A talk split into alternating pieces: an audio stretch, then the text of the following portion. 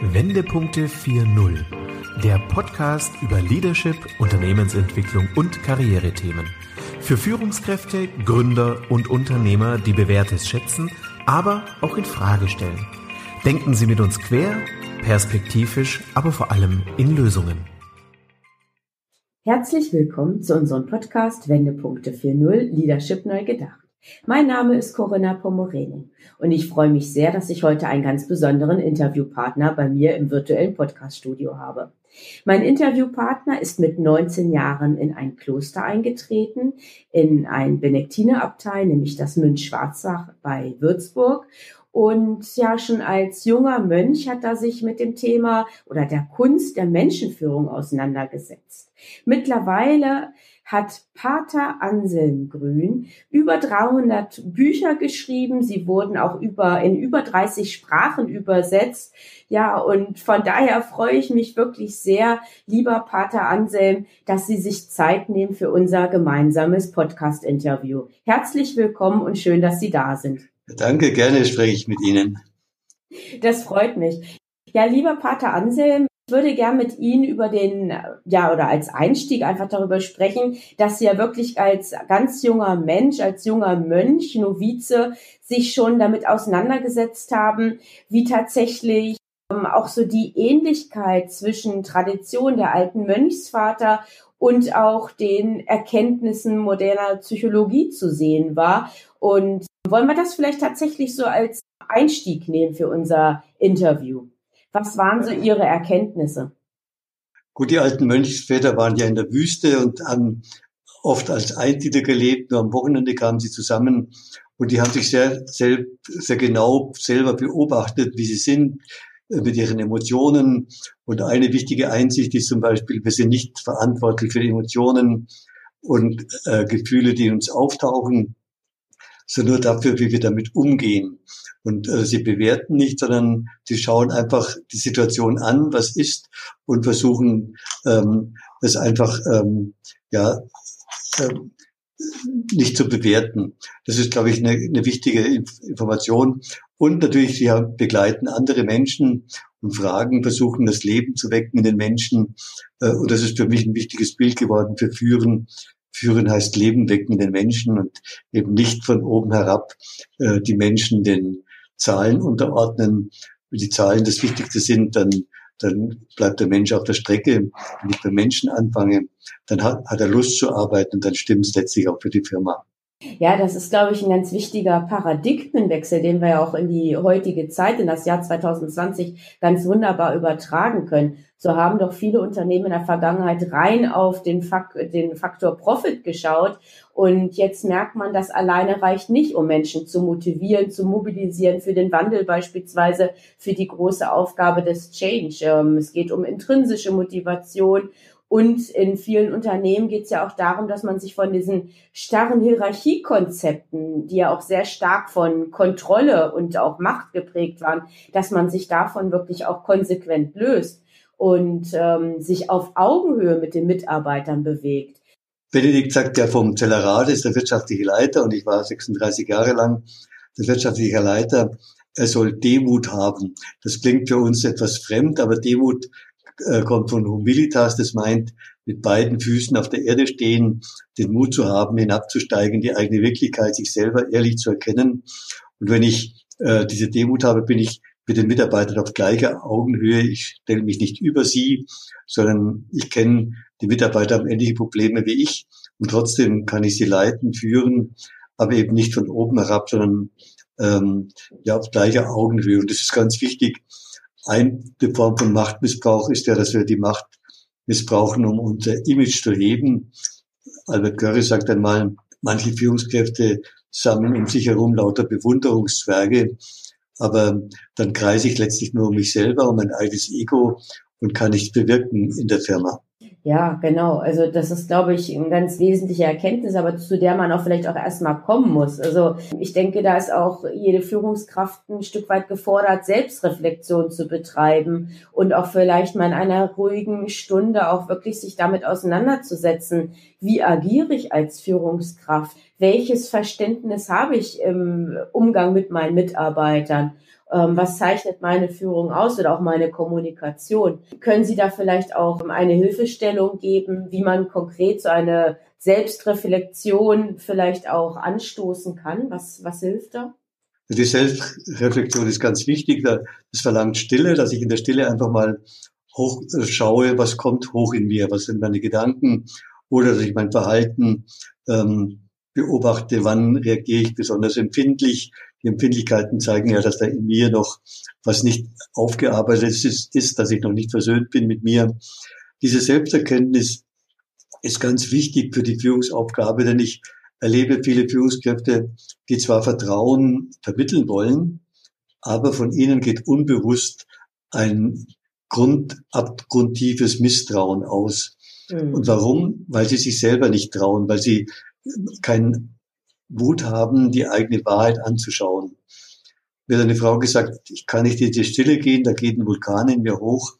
Wenn ich mit diesem Bild äh, lebe, dann muss ich ja all das Negative verdrängen, aber das projiziere ich dann auf die Mitarbeiter. Und äh, viele Führungskräfte lernen zwar Führungsinstrumente, aber die Ausstrahlung, die sie haben, sind gerade das Gegenteil von dem, was sie vermitteln wollen. Und deswegen ist die Selbsterkenntnis wichtig, dass unser Tun und unsere Ausstrahlung zusammenklingen. Mhm. Ich finde es auch schwierig, wenn man die Voraussetzungen auch schaut in einem Unternehmen, also in welchem Umfeld ist auch eine Führungskraft beispielsweise tätig.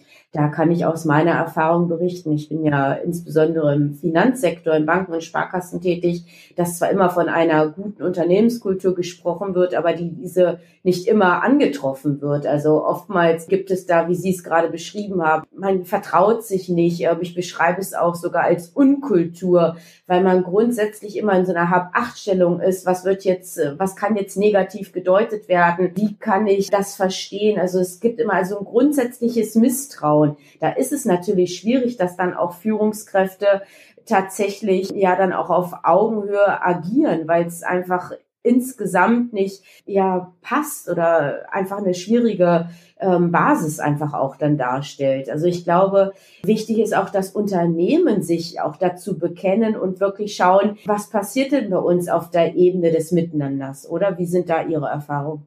Ja, natürlich, es braucht nicht nur meine eigene Ehrlichkeit und meine eigene Offenheit mit den anderen zu kommunizieren, sondern wir müssen auch an einer Kultur schaffen. Und ganz wichtig ist eben, äh, welche Sprache äh, herrscht in einer in einer Firma. Es gibt oft eine kalte Sprache, eine verletzende Sprache, eine Sprache, die ständig bewertet, verurteilt oder ähm, die andere lächerlich macht. Die Kirchenväter sagen, mit der Sprache bauen wir ein Haus. Und die Frage, welches Haus bauen wir? Wenn ich eine misstrauische Sprache habe, eine vorwurfsvolle Sprache, eine verletzende Sprache, dann ähm, kann ich noch so gut Führungsinstrumente verwenden, die werden nicht greifen, weil meine Sprache, die verrät mich ja, die verrät meine innere Zerrissenheit, meine Arroganz, meine, ähm, ja, mein Misstrauen. Und deswegen ist ein wichtiger Weg, die Kultur der Firma zu verändern, auf die Sprache zu achten, bei Puma zum Beispiel war nach jeder Auf Vorstandssitzung hatte einer die Aufgabe zu sagen, entspricht das, was wir gesprochen haben und wie wir gesprochen haben, unseren Werten. Und die haben so vier Werte. Ehrlich, fair, kreativ, positiv. Und wir müssen immer wieder reflektieren. Stimmt das, wie wir jetzt umgehen, wie wir sprechen, mit den Werten überein? Oder haben wir die Werte nur auf Hochglanzfolie abgedruckt, damit sie die anderen sehen, aber ähm, sie wird nicht verwirklicht. Und wenn sie nicht verwirklicht wird, dann gibt es einfach Unzufriedenheit und Spaltung in der, in der Firma.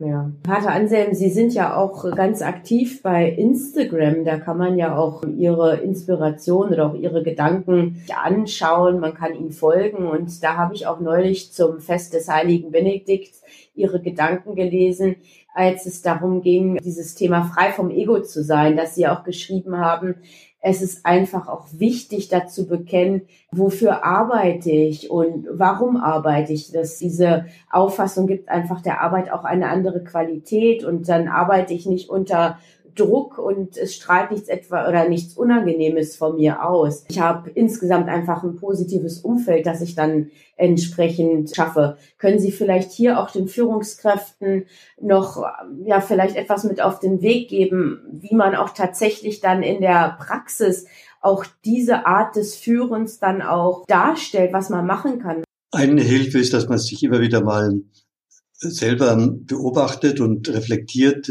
Da braucht es auch Stille, braucht äh, Zeit, um zu sagen, stelle ich mich eigentlich selber da, setze ich mich ständig unter Druck, dass ich mich beweisen muss, oder bin ich wirklich für die Firma da, bin ich offen für die Menschen. Äh, wir brauchen das Ego, um, um Ehrgeiz zu entwickeln, aber dann müssen wir es immer wieder loslassen. Also wenn ein Mensch zum Beispiel bei der Arbeit nur um sich selber kreist, dass er dasteht, dann hat es eine aggressive Ausstrahlung auf die Mitarbeiter. Wenn jemand sich einfach hingibt, also frei vom Ego heißt auch, ich lasse mich ganz auf die Arbeit ein, ich gebe mich dem Gespräch hin, jetzt mit Ihnen, ich lasse mich ganz auf Sie ein oder auf die Arbeit, die ich tue, dann ist es für die Mitarbeiter angenehm. Während wenn einer nur um sich kreist und nur von sich erzählt, dann merkt man, ähm, das ist unangenehm, mit dem hat man nicht so gern Kontakt. Ja, Sie hatten neulich auch bei ähm, Ihr Moment des Glücks, das ist ja die Kategorie, die Sie bei Instagram auch ähm, beschreiben, da haben Sie am 6. Oktober, also noch gar nicht lange her, beschrieben, der Engel Gottes möge dein Misserfolg in neues Vertrauen umwandeln. Ich fand das so spannend und auch so hochaktuell, weil ja auch Unternehmen, Organisationen gerade auch lernen, eine, neben einer Vertrauenskultur auch eine neue Fehlerkultur auch zu schaffen. Jahrelang oder Jahrzehnte war man darauf aus, als Unternehmen oder in bestimmten Abteilungen und bei Mitarbeitern Fehler zu vermeiden. Und jetzt geht es ja auch darum, dass einfach auch Fehler bewusst erlebt werden und auch Positives draus gezogen werden soll. Können Sie da vielleicht auch noch so ein bisschen ermutigen, dass auch hier die Fehlerkultur sich weiterentwickelt? Ja, wenn jemand einen Fehler macht und der Chef fällt mir in den Rücken, dann wird einer äh, nichts mehr wagen. Dann wird er versuchen, nach Vorschrift zu handeln, aber ja keine Fehler macht, zu machen. Aber dann ist auch keine Atmosphäre von Kreativität, von Innovation möglich dort, wo wir Risiko eingehen, wo wir kreativ sind, fallen auch Fehler. Und äh, natürlich sollen wir Fehler vermeiden, aber nicht so diesen Perfektheitsanspruch, sondern sagen, was war jetzt da? Was ist da schief gelaufen? Warum ist dieser Fehler geschehen? Und was kann mir helfen? Dann kann man lernen aus den Fehlern. Aber wenn ich sofort ähm, den anderen bestrafe wegen einer Fehler oder die dürfen nicht sein, dann ist es unrealistisch. Eine andere äh, Fehler ist, dass viele Führungskräfte am Abend dann sagen, hätte ich doch anders entschieden, wäre ich doch im Gespräch freundlicher gewesen. Und da ist für mich wichtig, der Tag ist vorbei, den können Sie nicht mehr ändern, der ist, wie er ist. Aber Gott kann auch das nicht optimal geführte Gespräch und die nicht optimal getroffene Entscheidung noch in Segen verwandeln. Das entlastet mich, dass ich da nicht ständig um mich kreise. Weil manche Führungskräfte können kaum mehr schlafen, weil sie ständig mit diesem hätte und wäre sich selber ähm, schaden. Und wie kriegt man das in der Praxis vielleicht auch für sich dann, also als Führungskraft, der in dieser Bedrulle ist, in diesem Dilemma? Also man stellt abends fest, hätte ich doch vielleicht dieses Gespräch anders geführt oder es war nicht so, wie ich es mir eigentlich vorgenommen habe, positiv und wertschätzend, sondern man ist vielleicht in alte Muster zurückgefallen. Wie kriegt man das vielleicht dann auch tatsächlich als Führungskraft dann auch geheilt? Sollte man auch dann offen damit umgehen und vielleicht mit Mitarbeitern am nächsten Tag ein Gespräch führen? Oder würden Sie sagen, ist dann auch wirklich erledigt und nicht weiter darüber sprechen? Also wenn ich das mal Gott hinhalte, dann werde ich mal ruhig und in dieser Ruhe kann ich spüren, lohnt sich den anderen anzusprechen oder äh, wecke ich da nur bellende Hunde oder dass ich schlafende Hunde, dass ich einfach äh, das Problem komplizierter machen mache, sondern einfach wenn ich es Gott übergebe, dass er es in Segen verwandelt, werde ich am nächsten Tag sowieso ruhiger mit einem positiven Gefühl in die Arbeit gehen. Und dann kann ich spüren, wenn es die Gelegenheit ist, ja, ich spreche nochmal an und, und, und schau mal, wie es dem geht. Ähm, aber man soll jetzt nicht sofort eine Strategie machen. Sonst kann man die ganze Nacht nicht schlafen, wenn ich mir überlege, was soll ich dem morgen sagen. Mhm. Vielleicht auch eher seiner eigenen Intuition vertrauen. Ja, ja dem Bauchgefühl vertrauen. Ja. Hm.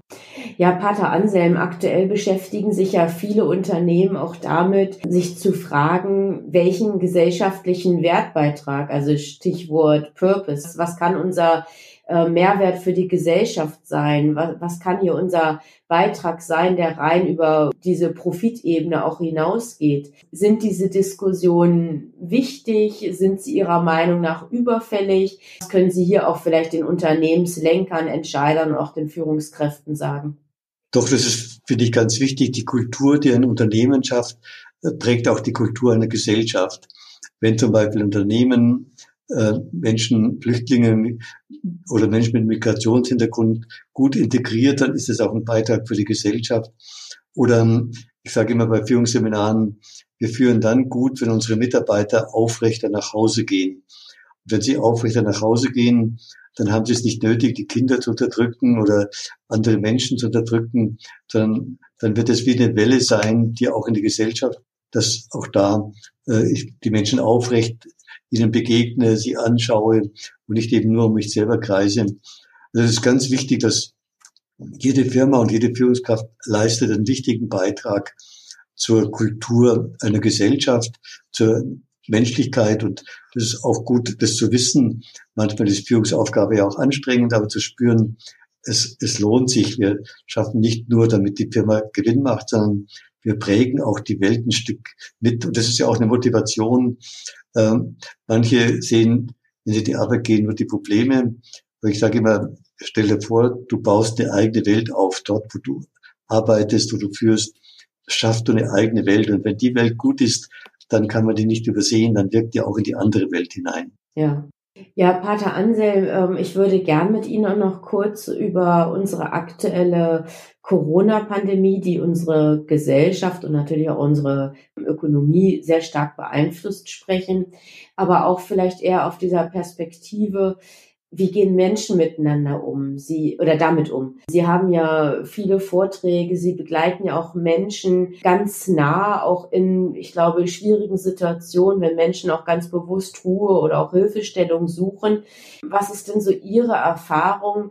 Was beschäftigt auch die, die Menschen, egal ob jetzt Führungskraft oder auch Mitarbeiter, sie werden ja mit ganz unterschiedlichen Menschen in Berührung kommen wenn sie auch jetzt über diese Corona-Pandemie oder auch mit Blick auf die Zukunft sich auseinandersetzen. Und was können Sie aus dieser Arbeit, aus diesen Gesprächen vielleicht auch nochmal für uns so reflektieren? Gut, es sind verschiedene Themen, die da auftauchen. Das eine ist die Angst. Die Angst geht es, äh, wie geht es weiter? Schaffen wir es mit unserer Firma? Ähm, und man soll die Angst nicht verdrängen, sondern die Angst soll ein Impuls sein, sagen, ja, wir haben Angst, aber was könnten wir tun? Die Krise kann ja auch die Chance sein, neu zu überlegen, welchen Wert wollen wir legen auf unsere Wirtschaften. Das Zweite, die Krise zeigt, dass wir voneinander abhängig sind, dass wir uns mit dem Virus anstecken können, aber genauso gut stecken wir uns auch mit positiven Gedanken äh, an. Äh, wenn ich morgens mit einer guten Ausstrahlung in die Firma gehe, dann wirklich auch etwas. Äh, dann ist es auch eine Ausstrahlung, die nicht nur meine Firma betrifft, sondern letztlich die ganze Welt. Also mit unseren Gedanken und Gefühlen bleiben wir nicht allein, sondern haben immer auch Einfluss auf die Gesellschaft oder wie wir Auto fahren, ob wir da die Aggression außen herum übernehmen oder ob wir bewusst mal langsamer, freundlicher sind mit, mit Fahrenden. Das prägt ja auch alles ein Stück äh, die Gesellschaft. Das ist wichtig, dass wir um unsere Solidarität wissen. Ähm, und das andere ist, es wachsen natürlich auch Aggressionen. Und die Aggressionen äh, sind ja immer ein Zeichen, wenn zu viel Nähe ist. Wir brauchen auch Distanz für uns selber. Wir brauchen auch Räume. Ich erlebe viele, die im Homeoffice waren und die Kinder auch ständig daheim. Dann gab es einfach Aggressionen und viele haben dann ausagiert in häuslicher Gewalt. Aber die Aggressionen haben auch einen Sinn. Sie wollen mir sagen, ich brauche jetzt auch Zeit für mich.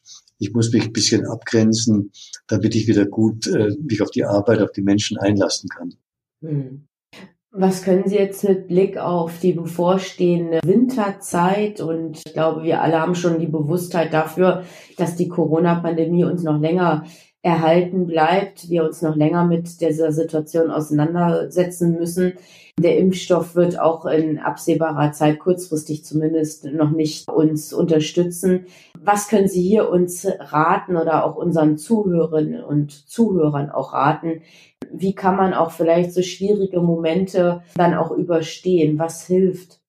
Gut, wichtig ist, dass wir uns nicht als Opfer fühlen, weil wenn wir uns als Opfer fühlen dieser Pandemie, dann schwächen wir uns selber und werden immer aggressiver, sondern die Aggression soll dann ein Impuls sein, kreativ darauf zu reagieren, äh, eben die Zeit, die wir vielleicht dann mehr daheim haben, kreativ zu nutzen oder nach neuen Möglichkeiten schauen, die Zeit, ähm, wo wir nicht so viel arbeiten können, äh, nutzen, kreative Ideen für die Zukunft der Firma zu entwickeln äh, und einfach zu spüren, ja, äh, zu akzeptieren, dass wir begrenzt sind, dass wir nicht alles machen können, was wir wollen, aber dass wir trotzdem eben kreativ reagieren und nicht als Opfer.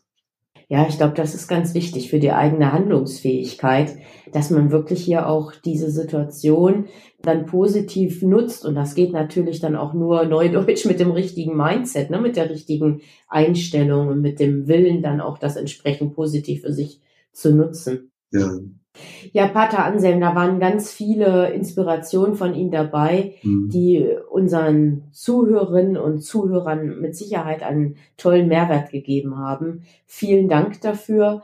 Ich weise gerne auch nochmal darauf hin, dass mit Sicherheit auch auf ihrem Instagram ganz viele erhellende ähm, Inspirationen zu finden sind. Wir können das ja auch dann gerne in den Shownotes ähm, hinterlegen, in den sogenannten Folgenotizen und vielleicht auch ihr aktuelles Buch, wer da einfach auch neugierig geworden ist und vielleicht auch mehr zu lesen möchte.